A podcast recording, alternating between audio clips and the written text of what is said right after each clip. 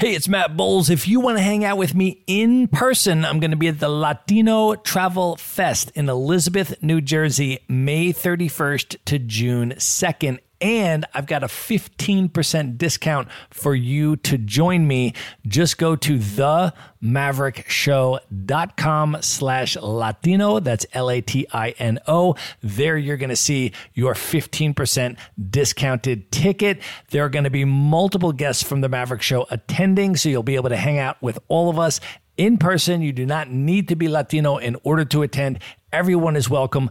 Again, get your discounted ticket at themaverickshow.com slash Latino. And as soon as you do, send me a DM on Instagram at Matt Bowles Maverick. Let me know that you're coming so that we can make plans to link up in person. And now, here's a clip of what's coming up on today's episode. You could be going to work and the car in front of you just explode. Or you could visit a hotel today and tomorrow you hear it was attacked by the Taliban. So it was literally living one day at a time. Now, on this particular night, we had an earthquake. It was an eight point something magnitude of earthquake. But also, because of what was going on around at the time, the day after was actually an election day. And the Taliban's were throwing rockets throughout. So it's sort of like being caught between a rock and a hard stone there's an earthquake, your house is literally falling apart, but you can't run outside because you're going to get hit by a rocket.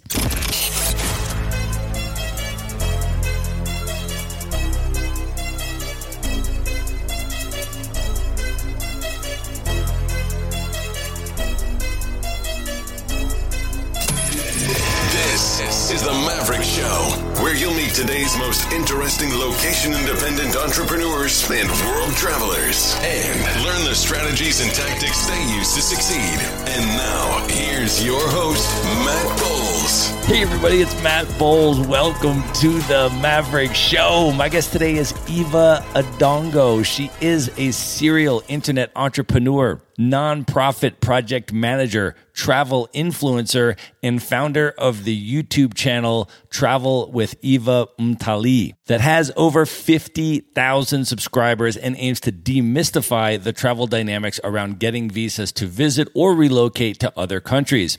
Born and raised and currently based in Kenya, she holds an MBA and a master's in international development. She has also lived in Afghanistan, Haiti, Myanmar, and she has now traveled to over 100 countries, all on a Kenyan passport. Eva, welcome to the show. Thank you, Matt, for having me. I am so excited to have you here. You are one of my favorite people. We should just set the scene a little bit. You and I have actually known each other now for over four years. We have been hanging out in a number of countries around the world, many times very late night on the dance floor in various different locations. And we are now hanging out in your home country of Kenya. We are in Nairobi today. Yeah, welcome, welcome. Thank you. I hope you are having a good time. I am having an amazing time. It's always so good to see you here. The last time I was in town, we hung out as well, which was in 2018. And we are now back. We're hanging out again in Kenya. It is so good to see you. I would love to maybe just start this off by talking a little bit about Kenya because in your very extensive travels, one of the things that you have done is you have traveled a lot domestically around Kenya and done some of the coolest stuff in your home country as well as all this cool international stuff. And I thought that would be maybe a cool place to start in terms of just sharing for you what are some of the highlights of your home country that people should know about and what have been some of your best experiences traveling around domestically Absolutely. So, of course, you having coming back to Kenya two times is something that actually shows Kenya is a very cool place. And I love my country, not because I am just being patriotic, that's part of it, but it's one of those places where if you are even just looking to tick off some things off your bucket list, then Kenya is the place to be. So let's just start with Mount Kenya, for example. It's like the highest point in Kenya, and I think the second highest in Africa. So it's one place you can start. I have been to Mount Kenya on the 1st of January 2021. Very scenic hike, very beautiful landscapes and everything. Yeah. And then if you are looking for some sort of James Bond kind of airport transfer, you still have to come back to Kenya and go to Lamu. So I think it's probably the only other place in Africa where you get a boat transfer from the airport. How cool is that? I don't know if you have done that. So you get off the aircraft and you're transferred to Lamu Island on a boat. That's really, really cool. It's one of those places you will go to. Very scenic as well. It's an island with only two vehicles in the entire island. Amazing food, very slow life if you're looking to just wind down and have a good time. And then if you have a very short time in Nairobi, you have to visit Nairobi National Park. This is the only national park in the entire world in a city. Guys, I told you Kenya is a place to hit off bucket list items. And then I know most of you guys have heard about Masai Mara, but I have a better place for you. If you are looking for a safari destination, you need to go to Amboseli. Amboseli is just maybe three, four hours outside of Nairobi. It's one of our biggest, my favorite national park, actually. And if you are looking to see so many elephants in one location, you have to go to Amboseli National Park. And the best part, you're going to have the elephants in the foreground. And in the background, you're going to have the mighty Mount Kilimanjaro, the highest point in Africa. They say Kilimanjaro is more beautiful when you are in Kenya. It rests in Tanzania, but you see the beauty when you are in Kenya. So those are the top I would recommend for somebody who wants to visit Kenya. Okay, we also got to talk about Mount Kilimanjaro because, as you know, I just hiked Mount Kilimanjaro. Congratulations, Matt. Last month. Yeah, thank you. But then when I messaged you with my summit picture and told you that I had just climbed it, you congratulated me and then sent me your summit picture from when you climbed Kilimanjaro. And it wasn't that long ago that you did it either, right? Yeah, I did it in 2021, July. So, what was your experience like hiking Kili? I just talked about mine recently on the podcast in detail, but I'm curious for you, what was your experience and what were some of the lessons and reflections that you had on that experience? So, maybe just to talk about my inspiration for Mount Kilimanjaro was Mount Kenya. I've been to Mount Kenya, so it's time to go to the next one, which was Mount Kilimanjaro. And on top of that, Mount Kilimanjaro was the first proper mountain I had hiked. So I had to spend a lot of money. You know how expensive hiking gear is. And I kept looking at my hiking stuff and I'm like, I spent all this money. I have to get a return on my investment. So I quickly signed up for Kilimanjaro because I knew if I let it slide, then it's going to be a while before I hit that as my bucket list destination. So, of course, signed up like two months after Mount Kenya and four months later, I was on Mount Kilimanjaro. And guys, oh my God, like I knew I was a resilient person, but Kilimanjaro tested me on all levels. There are days I would be like, why am I even doing this? And I just wanted to turn back and I'm like, no. But the last day of the summit, the last two hours, those were the worst for me. The oxygen levels are just non-existent. I think we're operating at 40%. And then I have a problem with my spinal cord. So my two discs dislocated and I couldn't find someone to fix them because the solution is just to snap them back and everybody thinks they're going to hurt you. But I was like, I'm just going to crawl to the summit. And I did it. And for me, the greatest lesson that Kili taught me was just keep going. And just when you think your hardest, darkest moment, it's almost done. Although they say it's almost done. And with Kili, two hours to the summit, that was the hardest, hardest, hardest point for me. But I am so proud of myself. I look back at that picture and I'm like, is this me, you know? And now the challenge with that is there's this thing about mountaineering, you just want to top it up.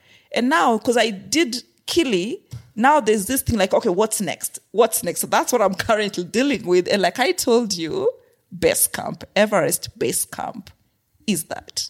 in the Himalayas. Yeah, I mean Yes. it's amazing because once you've done Kilimanjaro, I mean it's definitely this incredible feeling of accomplishment, right? Exactly. and then you just sort of start deciding what are the other accomplishments that you now want to try because you continue to exceed sometimes what you think you can do and then you do it you're like wow what else can i do I know, right? And just the feeling like there's this tribe of all Kili people. So when you find somebody else who has also done Kili, you kind of appreciate them because you know what they have gone through. And there's just a bond between people who've been to the same places, you know? Yeah it's amazing well i want to go back now a little bit and talk a little bit about your backstory can you share about where you grew up and when you think back as you were growing up what that was like for you and how your interest in world travel initially started to develop So I grew up in Kenya. I was born in Kenya, grew up in Kenya a good part of my life. And my dad was, is still an engineer. So that means we didn't have like one home base. We're literally moving every so often to such a point that I was so fed up with the whole moving. I'm just like, I need a base. And I found myself in a boarding school. I was, I think, nine when I went to boarding school because we were moving so much every two or three months because my dad has to go where the project is.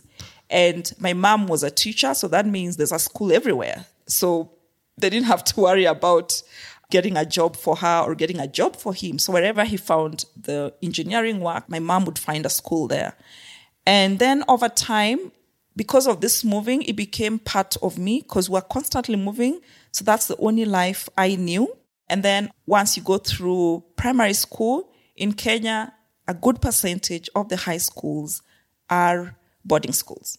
So again, I went through boarding school, so basically in the same place. And then I went to uni. And once you're done with uni, remember you've been constantly moving. So you've pretty much visited the whole country. Like we lived almost everywhere in this country, from the north in Turkana all the way to Mombasa. My dad did projects everywhere. And of course, the travel bug keeps biting because you've been everywhere in Kenya and now you want to go elsewhere. So fortunately for me, my dad now started working outside of Kenya, but within Africa. So at the time, Zimbabwe had one of the best universities in Africa and South Africa as well. But South Africa, there's visa issues. In Zimbabwe, you don't need a visa or anything. And so I found myself doing my master's in Solusi in Zimbabwe. And with the travel bug still hitting, I started visiting the countries around Zimbabwe. That's Botswana, South Africa, and all the other countries, Zambia, and the rest. So my interest kept growing and growing. So when I came back to Kenya after finishing my master's, of course, I'm now working. I have this extra money, and I'm like, it's probably time to pursue other destinations outside of Africa. And when I started doing my research, I actually figured it was easier for me and cheaper to travel outside Africa than it was to travel within Africa. And just like that, I started traveling outside of Africa. So let's talk a little bit about some of your highlights from the continent when you were traveling in Africa. What were some of the most amazing experiences that you've had? For example, I know you've been to Victoria Falls, which I have not yet been to. But for other folks that have never been there or maybe don't know very much about it, can you describe what it is and what your experience was like when you went? Uh-huh. Yeah, so Victoria Falls, that's the English name, but it has a local name, Mosi-oa-Tunya, which basically means the forest that thunders. And that's exactly what Victoria Falls does. Two kilometers before you get onto the falls, you can actually hear the thundering of the water. You can get the mist on your face, like you literally feel it before you even get to the falls. So it's something that you experience before you even get there. And I had heard a lot about Victoria Falls just by virtue of being around Victoria Falls, living in Zimbabwe, literally sharing a border with Zambia, and the falls actually are at the border of the two countries. But I wasn't hearing much about Victoria Falls outside these circles of where Victoria Falls is.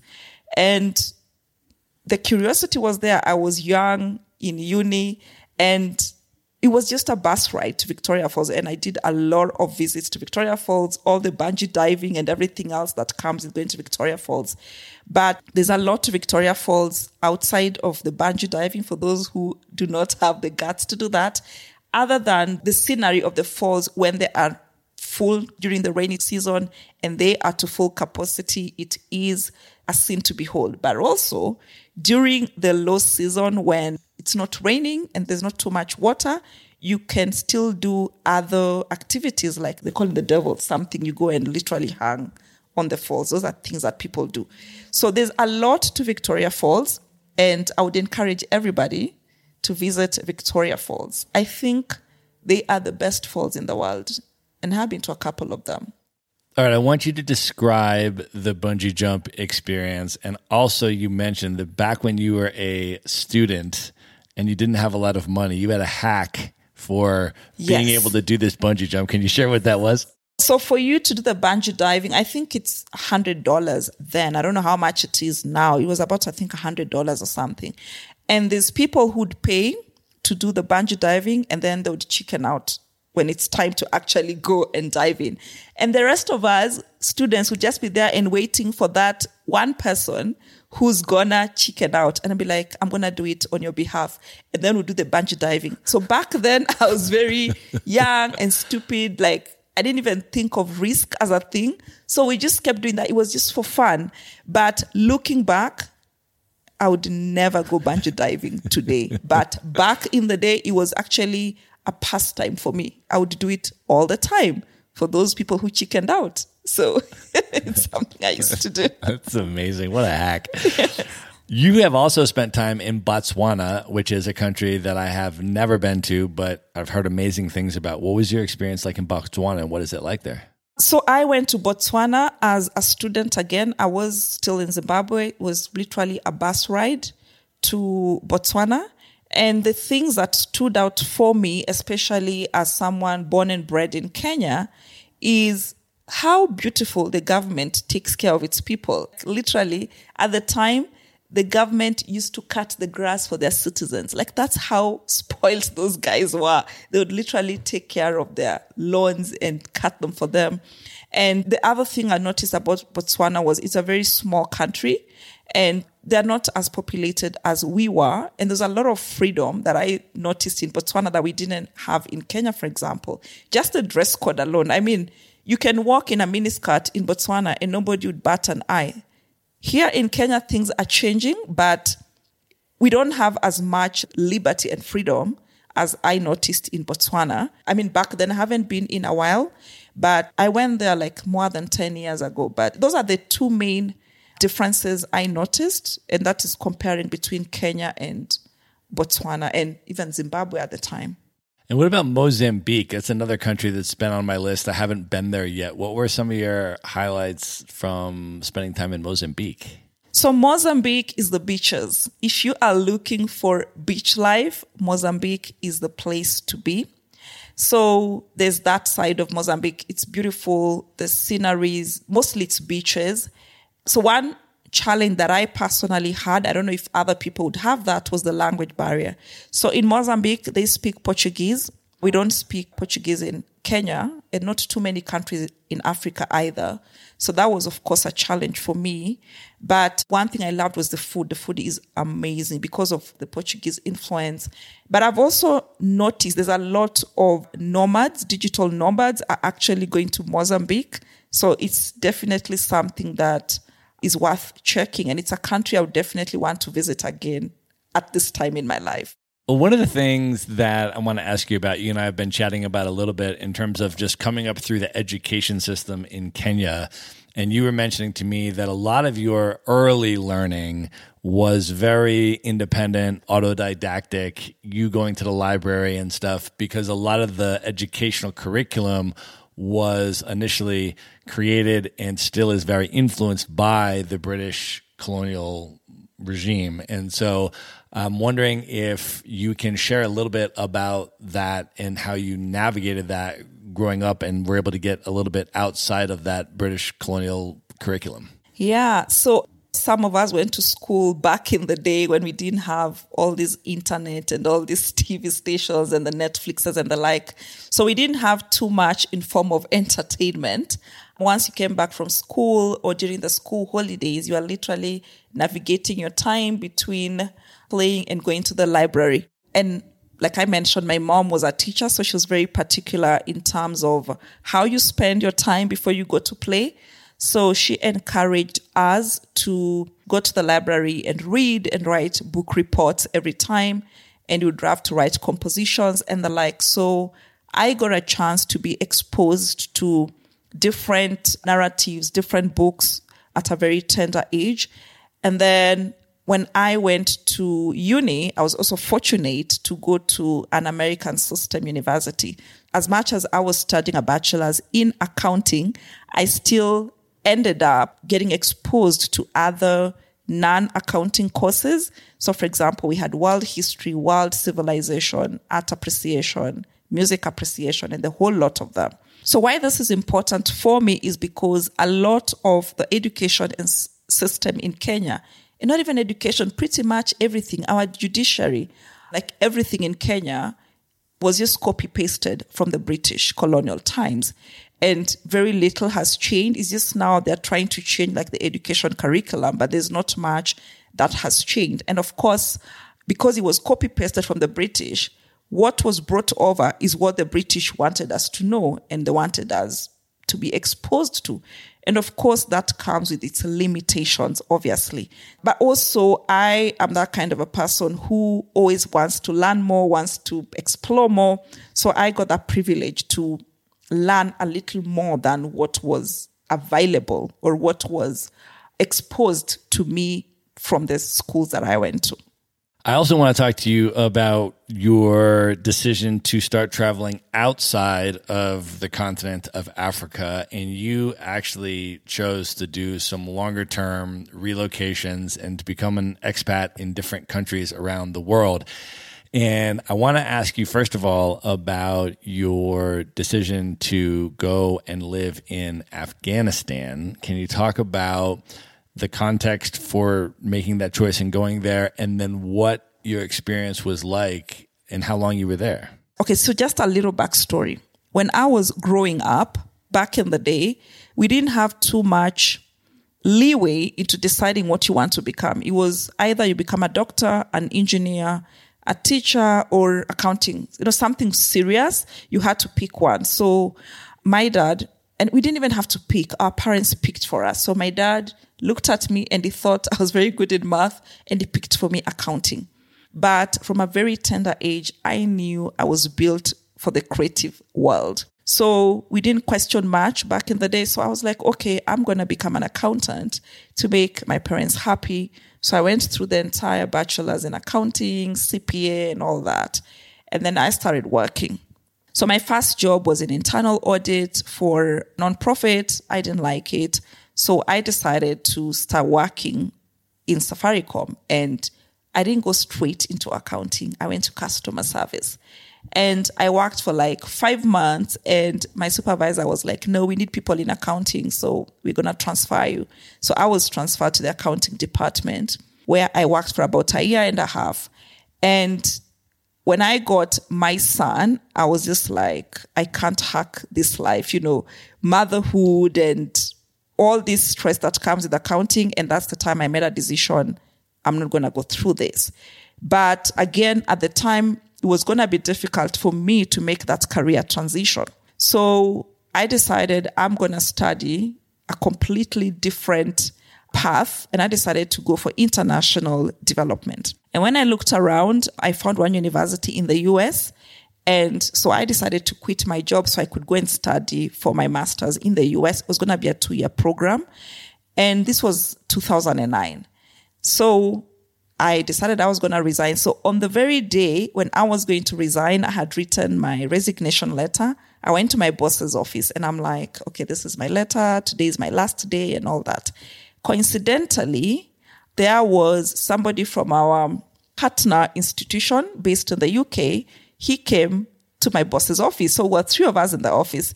And my boss makes a joke like, Hey, can you believe Eva is quitting? This is the best company in Africa. And she's quitting. And he's like, It's okay. I mean, if that's her choice. And he asks me, So what are you going to do? And I told him nothing. What plans do you have? I'm like, Nothing. So he's like, so where are you going to go? And I couldn't think of a country, but the first one that came to my mind was Afghanistan. It starts with an A. And I'm like, I'm going to Afghanistan. He's like, what? I'm like, yes.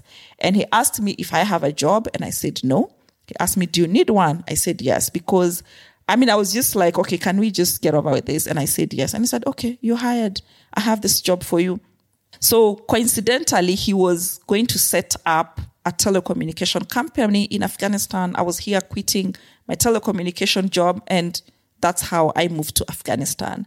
And I stayed in Afghanistan for two and a half years. And it's one of those experiences that are very special to me because there's a lot of cliche and people always say, live like today was your last day, live like this was the last day on earth. But in Afghanistan, it was literal because you could be going to work and the car in front of you would just explode. Or you could visit a hotel today and tomorrow you hear it was attacked by the Taliban. So it was literally living one day at a time. So that was really something. And then basic things like electricity, things that we take for granted. We used to have three hours of electricity in a week total. If you added everything, it would come to three hours total. And we even used to have a joke like that must be the electrician's wife ironing her clothes. So we'd be waiting for when she's gonna put on the lights and start ironing and then you can iron it whatever you want to do. So basic things we take for granted like security. Security, people always think, okay, Afghanistan is those dangerous places to be. But it's also the one country that I never locked my house even for one day because Sharia law is taken very seriously in Afghanistan, so nobody steals. Something like forex bureaus. In Afghanistan, the forex bureaus weren't like buildings. They had an open air money market. So if you want to change money, you just go to the market. It's open air and people be having bundles of dollars and bundles of euros and bundles of pounds, whatever you want. And you just exchange. So security took a different meaning in Afghanistan for me. But again, after two and a half years, I left. And then what was the story you were telling me about the day that you were leaving Afghanistan? Oh, yes. So on my last night in Afghanistan, I remember so vividly, it was also the night before the elections. So Afghanistan also happens to be one of those countries. I don't know what they call them, but I think they call it like seismic pathway or something.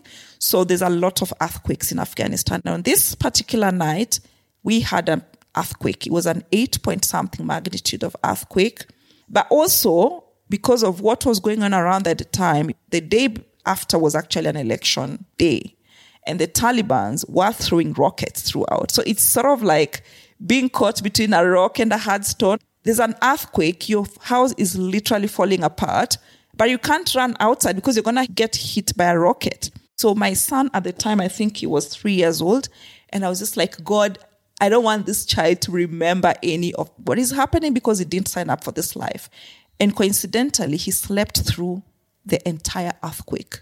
Everything that was happening, he slept through it until morning. And by the time we woke up, all our walls had been sucked in. We didn't even have um, ceiling boards. They used to put like cloth for the same reason, so that in case of an earthquake, you don't get hurt. But somehow we found ourselves out of Afghanistan, and here I am today to tell the story. and then after your time in Afghanistan, you went to Haiti and you spent an extended period of time there. Can you talk about that decision and the context for that, and then what your experience was like in Haiti? Yeah. So when I left Afghanistan, I think it was end of my contract. That's why I left. And then it was around the same time when the earthquake had happened in Haiti. So they were setting up mobile money telecommunication systems there. And that's how I found myself in Haiti. And that was another experience. So I remember my first day in Haiti, I landed in Port-au-Prince and there is a massive, massive, massive rainfall. It was literally like it was flooding. And backstory so when the earthquake happened, a lot of people were displaced in Haiti. And so many people were internally displaced. So they moved to Port au Prince and they were camping right outside the airport. And the reason is because when the relief food would come at the airport, because it wasn't enough for everybody. So people moved close to the airport so that when the relief food comes, they would get access to it. So we had all these shacks right outside the airport in Port-au-Prince. That comes with sanitation issues and all the issues that come around when people are internally displaced. And there's an earthquake and it's raining and all that. And I remember everywhere was flooded the day I arrived in Haiti, including the airport. We waded. I remember the water was up to knee level and it was sewer water and everything water. And I'm like, what did I just sign up for? And there was even the aftermath of the earthquake was still there, but it also turned up to be one of those experiences that is very core to my values because um, in hindsight, I read so many stories about what happened in Haiti at the time. There's a lot of donor money that was sent to Haiti to support the victims of the earthquake, but a good percentage of that money never made it to the intended beneficiaries. A lot of it was spent on administrative issues, on logistics, on all those non-core activities. And I was even sharing this with you that fortunately for me, um, and I use that word very loosely, at the time I didn't know much of what I know now. It was a matter of, hey, there's a job here, I'm gonna take it. But questions that I would ask today, for example, how does this job impact on the population that I'm going to work at? What are the ethical values around this and all that? Those are questions I never asked. But fortunately, again, for me, like in Afghanistan, like in Haiti, what I was doing was directly impacting positively what impacted positively the intended beneficiary. So at least I'm proud of that, but it was purely coincidental. It's not something that I sat down to think about the impact. I was just fortunate that I fell on the right side of things, but definitely that is something I would do differently. So by virtue of being in Haiti, it also gave me a chance to visit a lot of the Caribbean islands. Everywhere was less than an hour's flight from Haiti. So that's how I got to explore a lot of the Caribbean islands.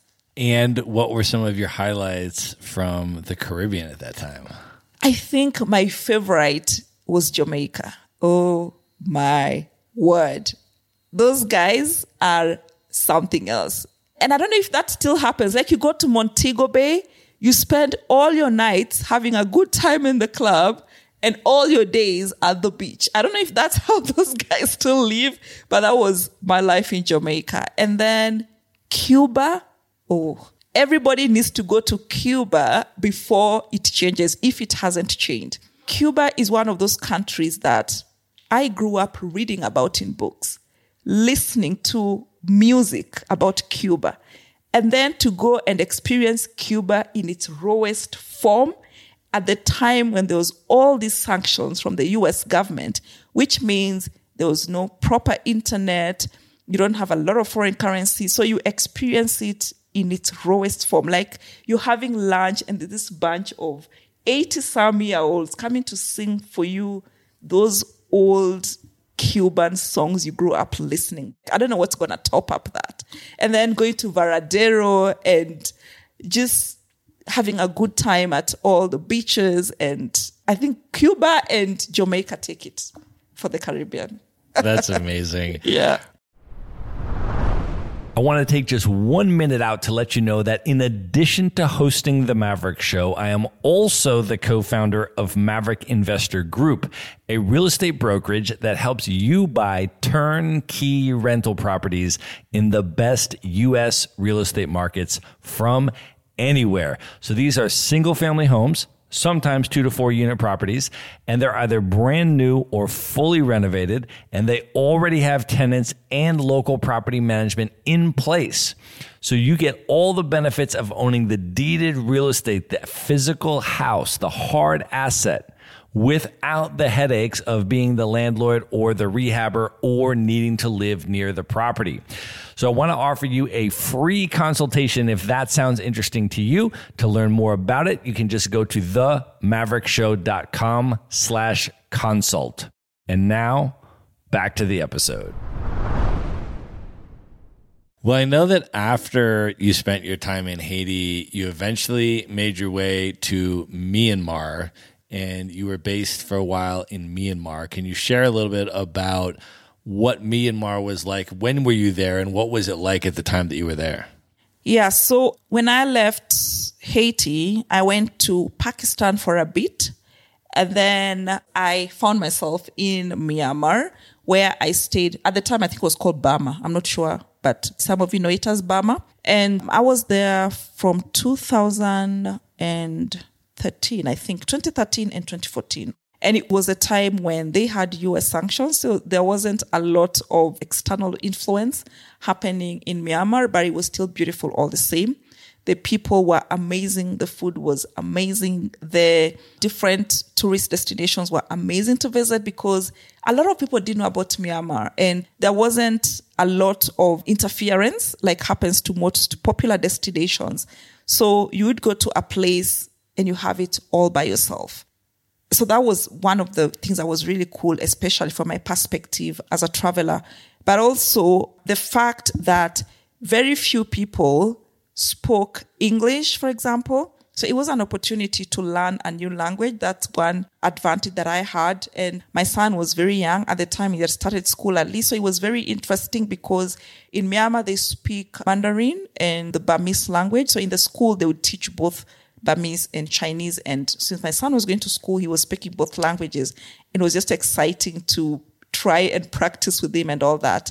It's also important to mention something as basic as Gmail, because Google is an American company. Of course, with the sanctions, we didn't have Gmail in Myanmar, for example, because of the sanctions. So something as basic as foreign currency. If you wanted foreign currency, you have to go to Thailand. But thank God for Air Asia. It was, I think, $40. So we could even go to Thailand for lunch and fly back to Myanmar. And that was one of the really highlights. And just the fact that it was, I think, an hour or less to fly to Thailand, it was also an opportunity for me to visit a lot of the Southeast Asian countries. And fortunately, again, at the time, I wasn't in full time employment, I was mostly freelancing. So I got a lot of opportunity to visit most of the Southeast Asian countries. And what were some of your highlights from that region that really stood out and impacted you? Yeah, so in Southeast Asia, like in every other country, we have positives and negatives. So I loved the food. If you are a vegetarian and you're struggling to find a destination, I would definitely send you to Southeast Asia. That is something we struggle with here in Kenya, for example getting a vegetarian lifestyle is really difficult because you're going to be eating beans and more beans and beans and sukuma wiki and all that. But one thing I loved about Southeast Asia, it was very easy to be vegetarian because the options are endless. The food is amazing. It's tasty, a lot of street food and all that. And of course, the beaches. I don't know how it is right now, but back then we had just started having an influx of digital nomads. You know what that comes with. But there were still some hidden destinations in Southeast Asia. So if you are looking for beaches, then that was the place to be. Thailand or Bali and all that, you find the beaches. And then the cheap travel. Southeast Asia was dirt cheap. I remember there's a time I flew from Thailand to Singapore, returned for one dollar like one dollar return. They always had this sale. So I spent my entire one and a half years just hopping from country to country. And even the hotels, you could get a nice, clean three star bed and breakfast for $20. So if you're looking for a budget destination with good food, good scenery, good everything, and the transport network was also amazing. They have very nice bus service, the airlines, the trains, and the other thing I loved about Southeast Asia is these people get it. Like travel is not considered a luxury. So that means everyone you meet is probably traveling either within their country or in another country. So it was very common to find a lot of Malays in Singapore or Singaporeans in Thailand and Thais in Vietnam and all that, which brings me to my next point. If you're looking for history, Southeast Asia, a lot of history, especially like in Vietnam.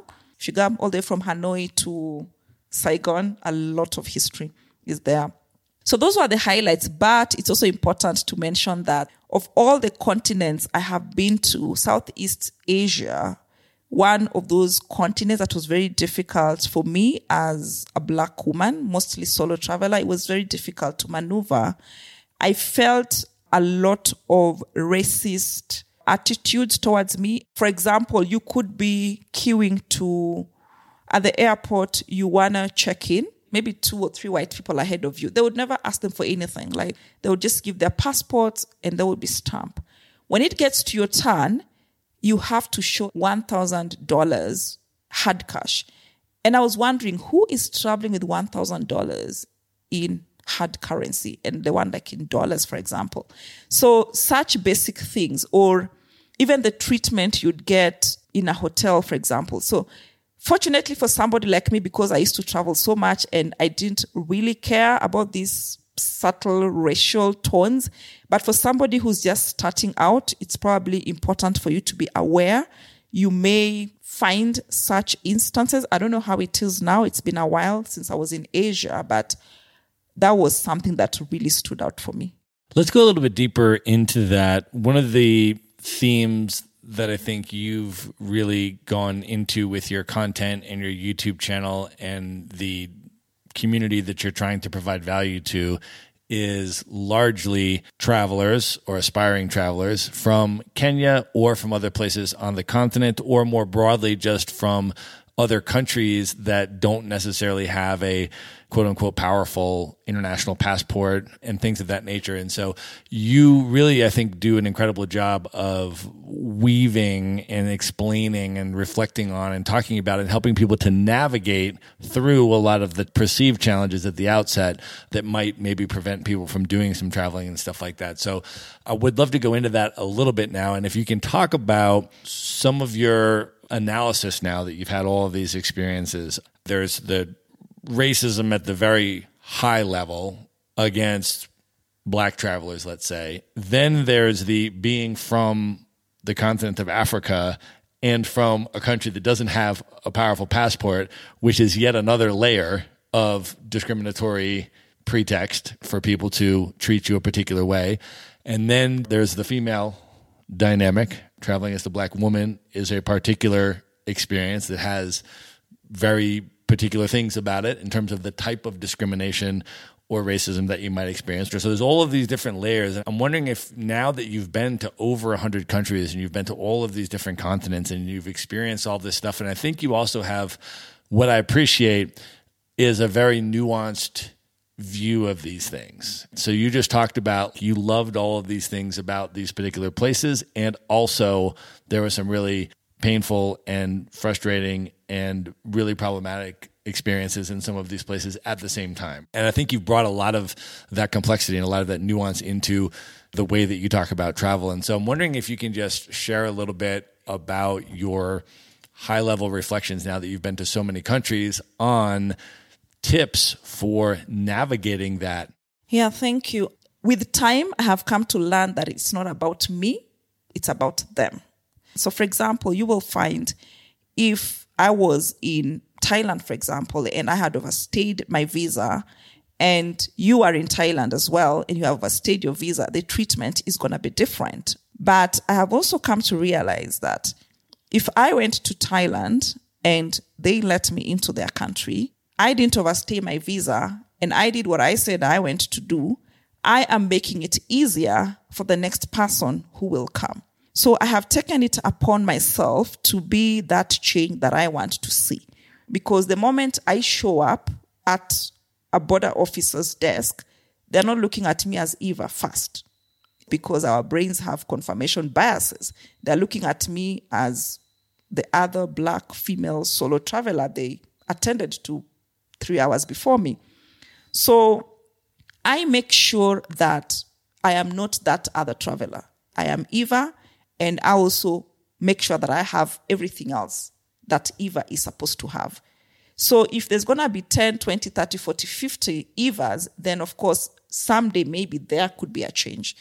And also, that's how I ended up having my YouTube channel because the more I started going to these different countries and started navigating these different challenges, a lot of people started asking questions like, Hey, Eva, I want to go to the US. I heard that you went. How did you get your visa? Who did you know? Can you connect me? And I'm like, I didn't know anybody. I just applied and people want to know how you did it and what questions were you asked and how did you answer them? And that's how I started my YouTube channel. So every time I visit a country or I go to an embassy, I come and talk about my experience and I also write it on my blog. So that's pretty much how I started, mostly to demystify all this that is going on around getting visas and also to accept the fact that this is our reality. this passport privilege and we can't pretend it doesn't exist. It exists and we have to find a way to navigate it. And that's the main reason why I do what I do. Yeah, your YouTube channel is awesome. It has over 50,000 subscribers now. I have binged most of your video, and it's really a cool combination of travel vlogs. So, like videos of you doing cool things like hiking mountains and showing the scenery and your experiences and all that kind of stuff, combined with you doing specific educational stuff or presenting specific opportunities particularly for Kenyans or people in a country like Kenya to be able to, if they want to relocate abroad, if they want to move to a country like Canada and get a job there and live there, or if they just want to travel to a place, how they can get a visa to go spend a shorter period of time there and helping them sort of to navigate through that process. So what would you say would be any basic tips for folks that live in a country like Kenya or a country that does not have a lot of that global passport privilege in terms of ways to be able to get some of these visas and be able to travel the world as extensively as you have? First of all, you have to really want to do it because, as I've already mentioned, there are challenges that comes with having a less powerful passport, like a Kenyan passport. So it's sort of, I have a friend who says it's more of like a pain pleasure principle. You have to really be sure, are you going to be able to handle the pain? Because there's more pain than pleasure when it comes to the travel. So you really have to want to do it. And then secondly, you have to try and be honest with yourself and with whoever you're going to be dealing with. Because, for example, you will find on my channel, for example, I will share a position about a cleaner job in Canada, for example. If I don't have any skills and I am in Kenya and I want to go to Canada, of course, I don't expect to get a job in the office. But by being in Kenya as a cleaner, I'm probably making $50 a month. If I could make $50 and I don't know, maybe two hours. I think it's like $20 an hour in Canada cleaning. Then there's probably an opportunity for me to eventually go up the ladder, go back to school and better my life and my children's life, for example. So it's a matter of seeing not like, let's say Canada as an end in itself, but how can you use that as a stepping stone, for example? And the reason why I talk a lot about looking at relocation as an opportunity is because I have a theory that not all of us were meant to thrive in our home countries. And just going by my own life, I am 110% sure if I hadn't left Kenya and gone to work in Afghanistan, for example, I wouldn't even be able to live the lifestyle that I live because just by virtue of working in Afghanistan, I was working as an expatriate. So obviously, even the salaries are different, the exposure is different, all that is different. So it pushes me to a higher pedestal than somebody who's probably working in Kenya. So by virtue of working in all these countries outside of Kenya, I was able to build an investment early on. Like that path was made shorter just by me working outside of Kenya. And it's now giving me an opportunity to pursue my other interests. So, for example, I have this goal of visiting all the 193 UN recognized countries. It takes money to do that, unless, of course, you want to go the influencer route where you get sponsored travel, which again takes away from the real experience because by virtue of me traveling on my own merit, I document when I want to, how I want to. When I don't want to document, nobody's going to come for me. Like, I paid for your trip. We need a report about it. So there's all those advantages. So you really have to decide why do you want to leave your country? Do you, for example, like in my case, just want to pursue this goal, which is mostly for fun? I think it's a self actualization kind of thing. So you really have to determine where are you in Maslow's hierarchy of needs. So for me, travel, I am mostly doing it now for self actualization. So I can pretty much just go wherever I want to go on a whim if I have the money. But somebody else is probably still at the basic need.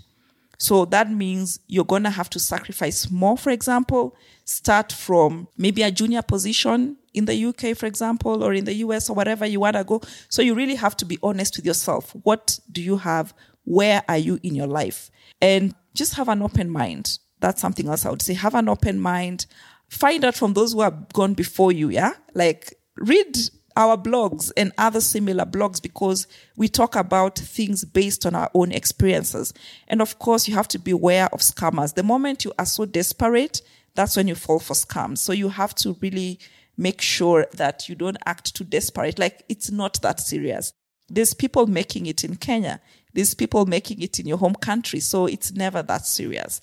And for that person who wants to travel for leisure, like I do, it's doable. You just have to start small, start somewhere. And the moment you start building those stamps on your passport, it gives you credibility when you go to apply for a visa. Do not overstay your visa. It's important for us to not abuse the privileges we get because I think it's also important for us to become good ambassadors in the countries that we go to so that these countries will come looking for us.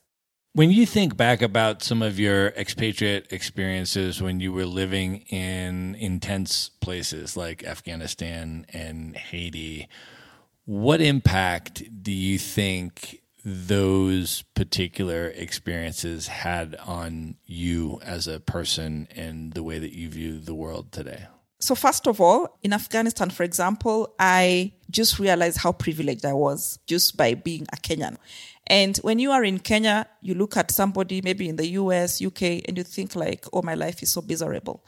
But when you go to a country like Afghanistan, back then, I don't know how it is now, that's when you realize how much privilege you have, especially even as a woman. I know, for example, something as basic as healthcare, because of the religious institution there, as a woman, you couldn't be treated by a man. Unfortunately, the same culture doesn't allow you to go to school. So that means you're not going to have that many female doctors. And that means when I have an issue as a female, then there's only so many female doctors, for example. It's not easy to get healthcare, something we take very casually here in Kenya, for example. Something as basic as childbirth in Afghanistan, I remember there was one area called Bamyan. It was very cold. In the winter, would get snow up to three feet of snow. And remember, there's no electricity. So as a woman, if you are in labor, they would literally tie your leg and put you outside in that freezing cold for you to deliver on your own. When you're ready, you pull the string back and the people can know that I'm ready. Those are the things that women were going through in Afghanistan. I remember my nanny, she could not read, she could not write and she was my age mate. She couldn't read, she couldn't write, nothing. So there's those little privileges. The electricity issue I've talked about, three hours maximum in a whole week. And you're in winter, for example, so you're forced to have either, if you're privileged, you're going to have a diesel generator, and you know that smell alone is horrible. Or you have to rely on firewood. Again, in winter, that means you kept the firewood for six months because winter used to go for six months. And Kabul, which is the capital, would be cut off from the rest of the country. when you get to the airport, for example, there's no guarantee if you're on a flight from Kabul to Dubai, for example, you're going to make it there. I remember there's a time I was on, they were calling it Air Ariana. I think that was the national airline. And we are going to Dubai. And they told us there was a problem with, they said there was a security situation and we have to be diverted to Pakistan. Well, from what I heard, they were actually loading poppy on the flight. That's why they diverted us. And they literally, they took us actually to Kandahar and not to Pakistan, like they had told us. So all these small, small things that you don't think about when you're in other places, but it also showed me how brief life is. After Afghanistan, I just changed my outlook. Procrastination is not a word for me. You're not sure about tomorrow. So those little things like those and just trying to make the best of your situation. In Haiti, the key thing that I learned in Haiti is that you can still be joyful even when things are really tough. I have never met people that love to party like Haitians. And it's not like the youth, the entire family. In Haiti, you could go to a restaurant, they don't open until 10. So 10 o'clock, that's when the city comes alive. And in fact, we used to have this joke, and it's really true actually. You can't even become president in Haiti if you're not a musician you have to be able to entertain the people. So even when I was there, I remember when I was very privileged, I used to share a fence with the president. He was a musician. He was elected. He was actually having a band when they elected him as president and were invited to go to the party and it was a big, big show. Those guys party hard. And with all the things that were going around, you're fresh out of an earthquake. And if nobody told you, you'd never ever tell. So that's one thing I really loved about Haitians. Well, I know you have definitely sought out some of the world's top party destinations. One other one that I have to ask you about is when you finally made your way to Rio de Janeiro for Carnival. When did you go, first of all, and what was that experience like? Oh, my word.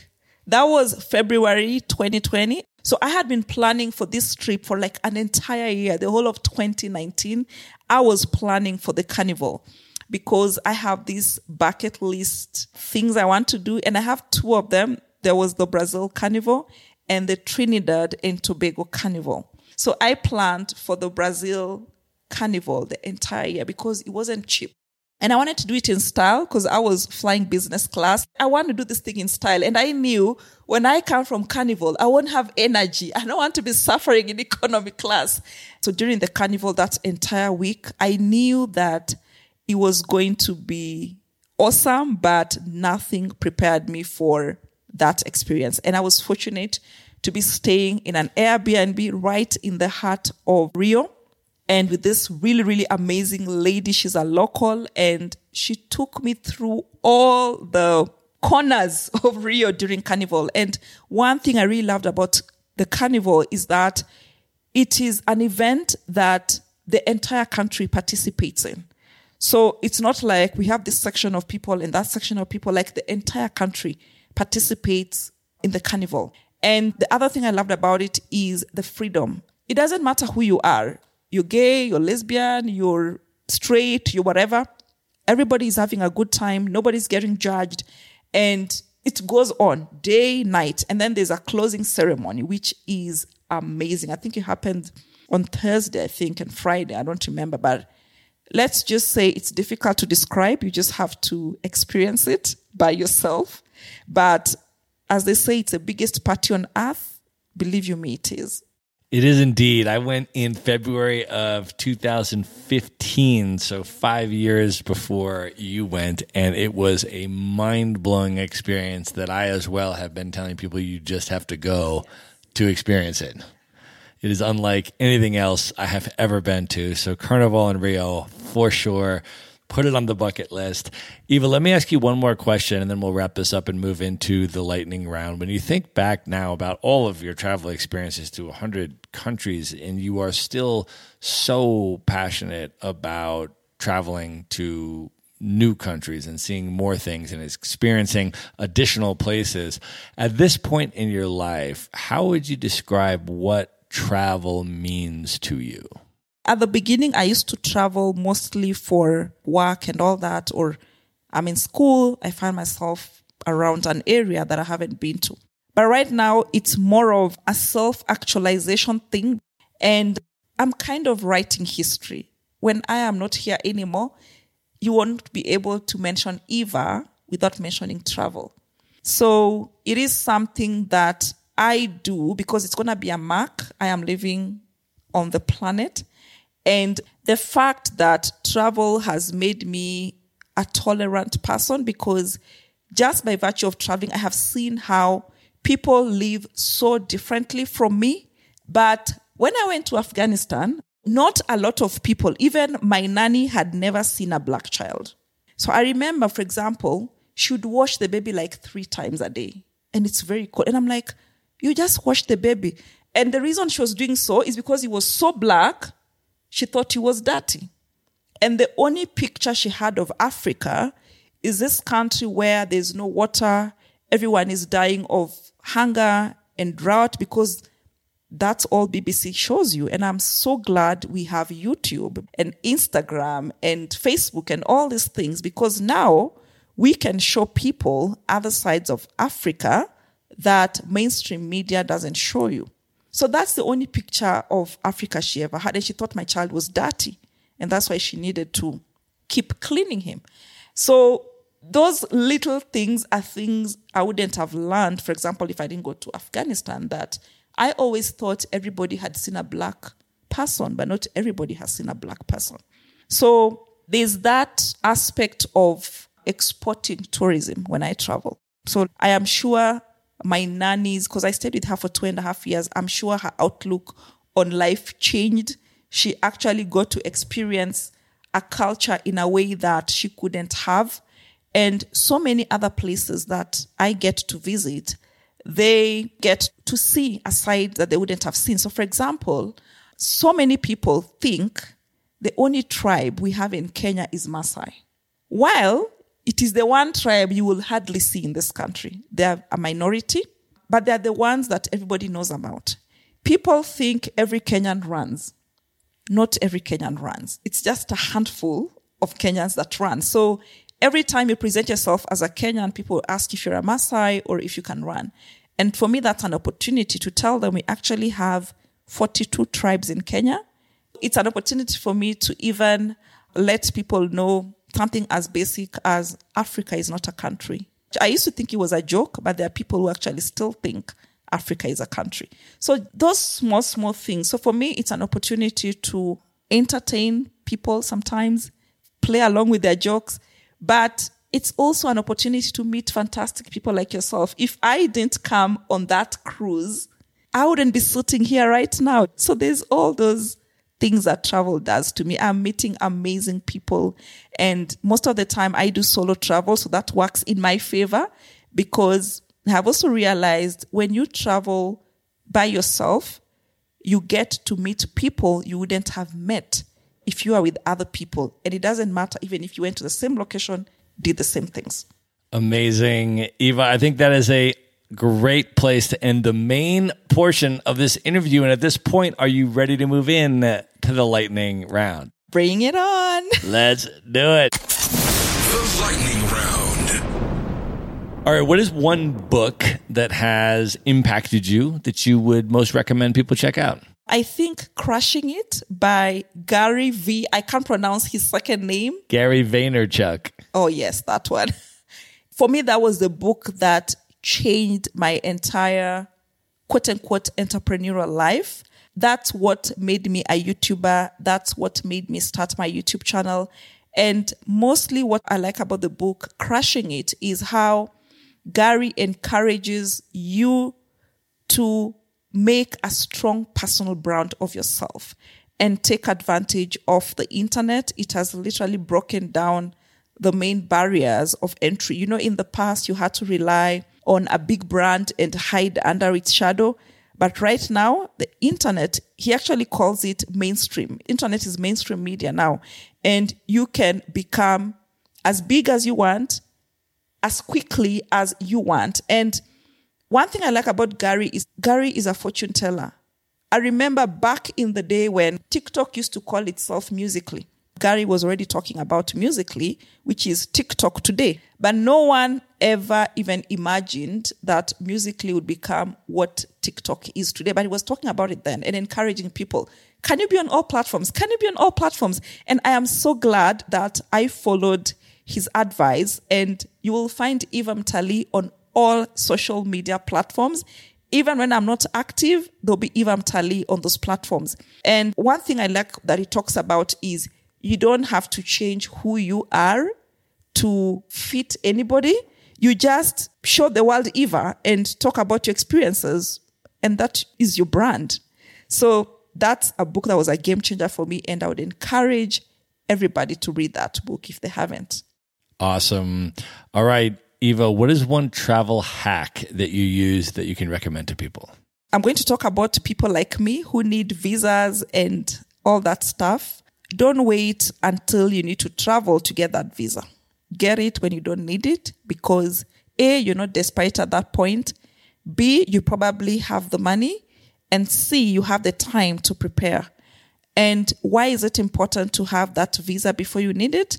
You get the advantage of taking advantage of travel deals. So in my case, for example, I no longer just travel, I just follow the deal. Because if I want to go to wherever and there's a cheap flight somewhere, I most probably already have the visa. So I'm just gonna hop onto the next flight and go there. All right, Eva, if you could go back in time knowing everything you know now and give one piece of advice to your 18 year old self, what would you say to 18 year old Eva? I would say, do you, the world will adjust. I have spent a good time of my pre 40s trying to please people, make them happy, sort of what they call lighting up yourself on fire to keep other people's warm. But when I got into my 40s, I'm just going to do me while you adjust. And that's what I would tell my 18 year old self. I keep asking myself, where was this Eva when I needed her as a teenager? All right, Eva, of all the places that you have now been, what are your top three favorite travel destinations you'd most recommend other people should check out? Number one would be Cape Town and specifically Long Street. If you like to party, you need to go to Long Street, Cape Town. Number two is Switzerland. A very expensive destination, but it is worth it. I love Switzerland. If you like beautiful spaces and you love efficiency, everything works like clockwork. I think it's the most beautiful place on the planet, Switzerland. Number three, I'm going to give a tie. I just love Cuba. In one country, you find history, security, good food, good nightlife, good beaches, go to Cuba. And that one ties with Croatia. Croatia for the beaches. If you're a digital nomad, I think it's an amazing destination. The beaches, the food. If you like yacht parties, that's the place to be. And then it's very affordable. I love the public transport network is amazing, like the buses and everything. I was there and I use public transport all the time.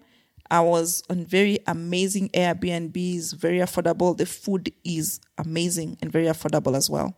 Those would be my top three with a tie on number three. All right, Eva, last question. What are your top three bucket list destinations, places you've not yet been, highest on your list you'd most like to see? So, number one is Antarctica, just because I have been to all continents in the world except this one. Number two will be Trinidad and Tobago, because we need to settle this issue of carnival. Which one is the best? So, I think Trinidad and Tobago, which the plan is for next year. Number three, again, I couldn't think of one. So, I have a tie between Saudi and Iraq. Specifically, Iraq for the marathon. I think it would be so cool to run a marathon in such a controversial destination. And um, Saudi, I believe, as much as there's a lot of controversy about Saudi, there has to be something good happening in that country. And that's what I would want to document. So those are my top three with a tie on number three. All right, Eva, I want you to let folks know how they can check out your YouTube channel, how they can read your blog, how they can find you and follow you on social media, learn more about you. How do you want people to come into your world? So, as I've already mentioned, I am Eva Mtali on all social media platforms. That is E V A M T A L I on Facebook, on Twitter, on TikTok, on Instagram, and on YouTube. But for travel related content on YouTube, it's travel with Eva Mtali. Amazing. We are going to link all of that up in the show notes. So folks can just go to one place at themaverickshow.com. Go to the show notes for this episode. There you will find everything we have discussed in this episode, including all of the direct links to follow and contact Eva, as well as the books and everything else that she has recommended. You can find it all at themaverickshow.com. Eva, this was amazing. Thank you so much for coming on the show. It was amazing as well. I enjoyed it so much. Thank you for having me. All right. Good night, everybody. Visit the show notes page at themaverickshow.com for direct links to all the books, people, and resources mentioned in this episode. You'll find all that and much more at themaverickshow.com. Learn how Maverick Investor Group can help you buy cash flowing rental properties in the best U.S. real estate markets, regardless of where you live. Schedule a free phone consult today at themaverickshow.com slash consult. Now you can buy rental properties with tenants and local property management in place, so you don't have to be a landlord or a rehabber. To get your questions answered and discuss how Maverick Investor Group can help you meet your real estate investing goals, schedule your free phone consult today at themaverickshow.com forward slash consult. If you like podcasts, you will love audiobooks, and you can get your first one for free at themaverickshow.com slash audiobook. Whether you want the latest best-selling novels or books on investing, business, or travel, try your first audiobook for free at themaverickshow.com forward slash audiobook.